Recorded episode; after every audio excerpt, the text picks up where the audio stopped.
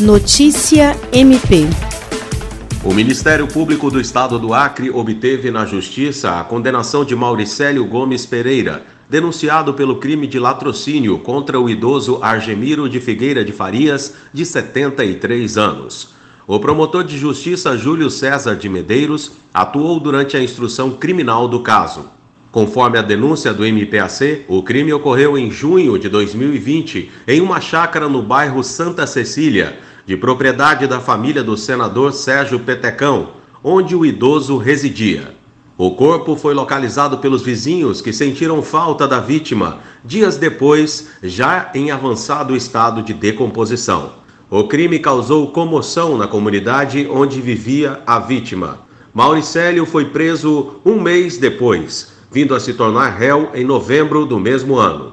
A juíza Ana Paula Saboia Lima acatou a tese do MPAC e condenou o réu a 30 anos de reclusão em regime fechado pelo crime de latrocínio, além de 360 dias multa fixada à razão de um trigésimo do salário mínimo vigente à época do fato. William Crespo, para a Agência de Notícias do Ministério Público do Estado do Acre.